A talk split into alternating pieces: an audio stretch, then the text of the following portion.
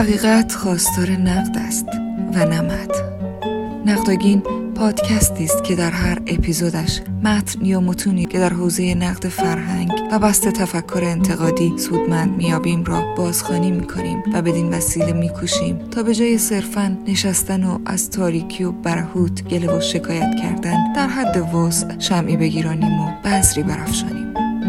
باری کوه باشکوهی که در افق فراروی خیش می‌بینیم از دانه های کوچک شن برآمده است. درختی تنومند نیز که در سایهاش می‌توان نشست از بذری ناچیز برخواسته است. نمی‌توان خیشتن و نیز جهان را با انقلاب و ناگهان تغییر داد. لذا گام های کوچک و ناچیز را برای اصلاح خیش و جهان میبایست جدی گرفت. حال با امید حرکت در این راه طولانی و جمعی و پرفراز و نشیب به این قسمت از برنامه گوش می‌دهیم.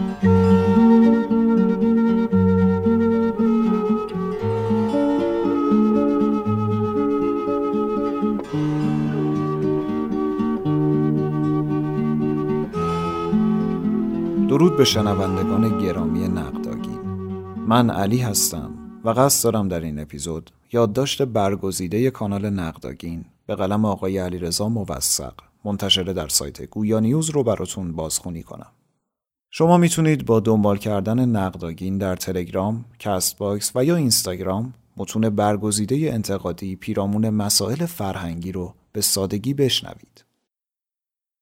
معضلی به نام نهاد پیامبری علیرضا موثق بخش اول تقریر نکات مهم نقد یاسر میردامادی به صدیقه وسمقی یاسر میردامادی نقد کتاب مسیر پیامبری به قلم صدیقه وسمقی را چنین صورتبندی کرده است. الف سه نظریه در خصوص تبیین وحی یا نهاد پیامبری وجود دارد. یک این پدیدار سراسر زمینی است. دو عکس تبیین اول صادق است و وحی تماما آسمانی است. سه وحی مقوله دو سویه می باشد و فلواقع دیالوگی است بین زمین و آسمان. ب. وسمقی نتوانسته است نظریه سوم که رقیبش می باشد را تضعیف یا نقض کند. پ. نظریه وسمقی نیز خالی از پیشفرزهای متافیزیکی و الهیاتی نیست. ت. النهایه از میان دلایل متعدد در کتاب مسیر پیامبری به علت زیغ وقت یک مورد گزینش می گردد و آن مورد نیز نفی توفیق قرآن در خصوص هدایت بشر به جهت مبهم بودن متن و وجود تفاسیر متنوع و بعضا متعارض و فتن انگیز و خونبار است و در ادامه اشعار حافظ به عنوان یک مثال به میان می آید و تن به تفاسیر متنوع دادن ویژگی ذاتی متون الهامی تلقی می شود. 3. کتاب مسیر پیامبری اثری دینی است و نه غیر دینی یا دین ستیزانه. بخش دوم. نقد نقد یاسر میردامادی. الف. ماجرای نهاد پیامبری ظاهرا شبیه به آن سنگی است که یک دیوانه به داخل چاه انداخت و هزاران عاقل را سر کار گذاشت تا آن سنگ را بیرون بیاورند و از این حیث پیامبران که حتی هستی تاریخیشان زیر سوال است به طور قاطع پیروز میدان شدند. شبه دینهایی چون فاشیسم و کمونیسم اینقدر در مقابل نقدهای صائب و استوار و وزین مقاومت نکردند که ادیان کردند. اما آیا این توانایی لازم برای مقاومت مذکور منتصب به قوت ادیان است و یا ضعف اقلانیت و حریت فکری در باورمندان؟ شاید اگر تیغ اوکام نبود اینک روشن فکران دینی مشغول پژوهش در مورد تعداد فرشته هایی بودند که نوک یک سوزن جا می شوند. و از شلوغی تهوع عالم معرفت گزیده نمی شدند. البته که نظریه وسمقی نیز خالی از پیشفرز نیست اما کدام نظریه پیشفرز های کمتر و نیز موجه یا موجه تری دارد در این راستا با تأکید بر این نکته که دلیل مقوله بین الاذهانی است یک یک استدلال بیاورند که خدای ادیان ابراهیمی از حیث متشخص و نیز خالق بودن وجود دارد لازم به ذکر است که مفهوم عامل با خالق تفاوت دارد. دو یک استدلال بیاورند که بر فرض وجود خدای متشخص و خالق اوصاف دیگرش قابل شناسایی است و هدایتگری و خشم و مهر و قهر و مکر دارد و سخن می‌گوید و در قالب کلام وارد دیالوگ با بشر میگردد. 3. یک استدلال بیاورند که الله بر فرض وجود تصمیم گرفته در مورد مصداقهایی مشخص به نام پیامبران ادیان ابراهیمی وارد دیالوگ با آن اشخاص شود. چهار یک استدلال بیاورند که قرآن وساقت تاریخی دارد. اثبات هستی تاریخی محمد ابن عبدالله و عیسی و موسی به عنوان اشانتیون و تخفیف تلقی شود. 5. یک استدلال بیاورند که فراورده مکاشفه و دیالوگ الله با محمد ابن عبدالله در همان ارتباط دو سویه که متصور و ممکن فرض گرفتند در مقام داوری نسبت به محتوای صدق و گزینش و کار کرد ارجه است از فراورده مکاشفه و دیالوگ الله با مدعیان دیگر چون علی محمد باب 6. ما اگر یک خرافه را باور کنیم هیچ دلیلی وجود ندارد تا هزاران خرافه دیگر را باور نکنیم. مگر محال عقلی و منطقی است که قوری سماوی راسل وجود داشته باشد؟ و یا روح آدمیان پس از مرگ در آدمیان و حیوانات حلول کند؟ در این میان مرجح برای ترجیح ما در تصدیق یک خرافه نسبت به سایر خرافات چیست؟ هفت. ما با خداوند و امر بی صورت و فرامقوله‌ای و مفهوم گریز نهایتا تماس پیدا می کنیم و در مقام تفسیر تجربه باطنی به هزیانگویی و وراجی مبتلا می شویم و در هزار توی زبان محدود و بشری و تاریخی مثل موش در تله گیر می کنیم و نهایتا سکوت را به زبان خدا شبیه می بینیم نه با توهم و تفرعن و حد ناشناسی سخن گفتن حتی از تعداد دربانهای جهنم را.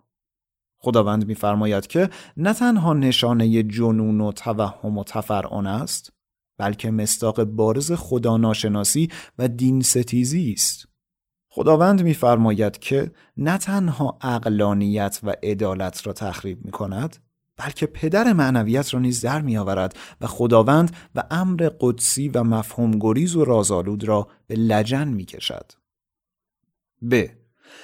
جهت اثبات ادعای توفیق اسلام در هدایت بشر و توجیه تفسیر پذیر بودن قرآن و سنت نبوی قیاس اشعار حافظ با قرآن معلفارق است. زیرا یک تمام قرآن و سنت نبوی شامل گزاره هایی نیست که بشود آنها را تفسیرهای متنوع و بعضا متعارض کرد. دو حافظ ادعا ندارد که رحمت للعالمین و اسوه حسنه برای تمام انسانها در همه زبانها و زمانها و مکانها و کامل کننده مکارم اخلاق و ارائه دهنده دین کامل است. در اشعار حافظ ادعای کمال و عباراتی چون تبیانا لکل شیء و لا رتبن و لا یعبسن الا فی کتاب مبین وجود ندارد. 3. حافظ ادعا نکرده است که آخرین رسول الله می باشد و پیام و احکامی الهی در قالب کلامی مبین و بی خطا و نقض ناپذیر برای هدایت همه انسانها در تمام قرون و اعصار آورده است. چهار در اشعار حافظ نص راجب نجاست کفار، قطع دست و پا، جواز بردهداری، جهنمی بودن کافر و مرتد، قتل کفار و اخذ جزیه خصوصا از زبان الله وجود ندارد. تا کسیری قتل و غارت و جنایت و خسارت و جهل مقدس و ظلم مقدس از دلش برخیزد. 5. تفاسیر متنوع از متونی چون اشعار حافظ توجیهی مقدس برای عملیات انتحاری انفجاری و یا قتل عام و قارت نامسلمانان و نیز خود مسلمانان به دست نمی دهد. پ. اسلام نام تفسیر محمد ابن عبدالله و یا معلف یا معلفان قرآن و سنت نبوی از خدا و انسان و جامعه و جهان و نسبتشان با یکدیگر است و نه نام تفسیر تجربه باطنی عرفانی در ذهن و زبان انسانی فرهیخته در جهانی جدید. اگر فراورده ای معنوی تولید کنیم که در آن چهره خدا، انسان، روح و شیطان و معاد و بهشت و جهنم و جهان و کیهان و فقه در مقام قیاس با قرآن و سنت نبوی وجوه افتراق اصیل و اساسی داشته باشد، نامش اسلام یا قرائتی از اسلام نیست. از قرآن و سنت نبوی ویژگی ها و معلفه هایی در دسترس است که به نحو سلبی امکان داوری جهت سنجش وجوه افتراق مد نظر را به ما می دهد و توسل به قضیه ذاتگرایی عرستویی در مانحنفیه وجهی ندارد. ت به دفعات گفتم که مفهوم دین کلی و مبهم می باشد و بهتر است در مورد مصادیق مشخص از مفهوم دین سخن بگوییم و برای مثال به نسبت مقوله اقلانیت و روشنفکری با اسلام بپردازیم. مفهوم دین چنان گل و گشاد و بار با پاپا صفت است که از شیر مرغ تا جان آدمیزاد را می‌توان در آن چپاند و چگوارا را نیز متدین یا روشنفکر دینی نامید. میردامادی می‌گوید کتاب اخیر وسمقی غیر دینی و یا ضد دینی نیست. بله موافقم به همان اعتبار که در پس پشت سطر سطر نوشته های من معنویت می جوشد و موج می زند. اما چگونه از خداوند و معنویت و ایمان با شما سخن بگویم؟ اگر بدل به منتقد و تخریبگر چهره ای از خدا و دین چون الله و اسلام نشوم. پس بهتر است نسبت آثاری چون کتاب مسیر پیامبری را با مصداقی مشخص از مفهوم کلی و مبهم دین به نام اسلام بسنجیم و ببینیم آیا غیر اسلامی و ضد اسلامی است یا خیر. این عزیزان نگران معنویتند یا اسلام؟ اگر شر اسلام از سر سیاست و تا حد ممکن از سر فرهنگ بشری کم شود دامنه معنویت فرادینی چنان فراخ است که کثیری از آدمیان و فراورده های فکری تعارضی با امر معنوی نخواهند داشت. 3. یک بنده خدایی به تنهایی می رود در قاری تاریک و بعد ادعا می کند خداوند میفرماید که آیا بار اثبات مدعا بر دوش مدعی می باشد یا مدعی الیه؟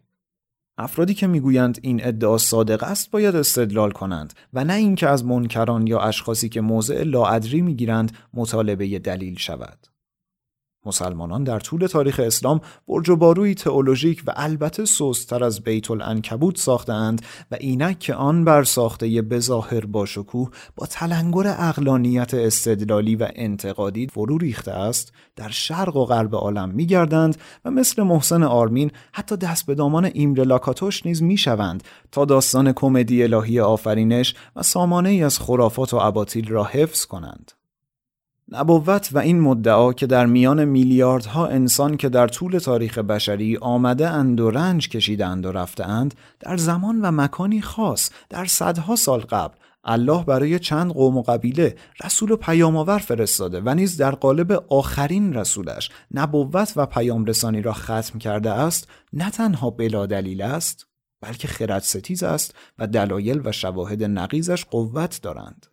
خواسته اینکه کسیری آموزه و گزاره خلاف واقع و خرافی و جاهلانه و ظالمانه و فتن انگیز و خسارتبار در میان سخنان منتصب به الله وجود دارد. جیم یاسر میردامادی در سخنانش به صداقت اخلاقی مدعیان نبوت استناد نمی کند. اما محسن آرمین در نقد کتاب مورد بحث با مقالطه حیرت آور می‌گوید که کثیری از باورها و تصدیق محتوای گزاره ها در ذهن آدمیان مبتنی بر اعتماد به صداقت اخلاقی مخبر است و البته مثال هایی که می‌زند تماما objective و بین است. امیدوارم خرافه جهنم واقعیت داشته باشد و مآلا الله یقه محسن آرمین را در قیامت به جهت کفران بزرگترین نعمت الله یعنی عقل بگیرد. نبوت مقوله‌ای است استثنایی راجع به چند انسان معدود در صدها سال قبل و قائم به تجربه شخصی و باطنی آنهاست و این قضیه از حیث موضوع و تعداد مخبرین و نیز امکان بررسی و آزمون همگانی از زمین تا انتهای کهکشان راه شیری با اخبار از وجود برج ایفل در فرانسه متفاوت است. ادعای نبوت با اموری که به روش استدلال فلسفی یا تجربی یا تاریخی در ظرف عقل مشاع قابل بررسی است یا با نسخه تخصصی یک پزشک که هم از طریق پزشک های دیگر و هم از طریق سنجش نتایج ابژکتیو و دنیوی نسخهش قابل تحقیق است نیز تفاوت دارد.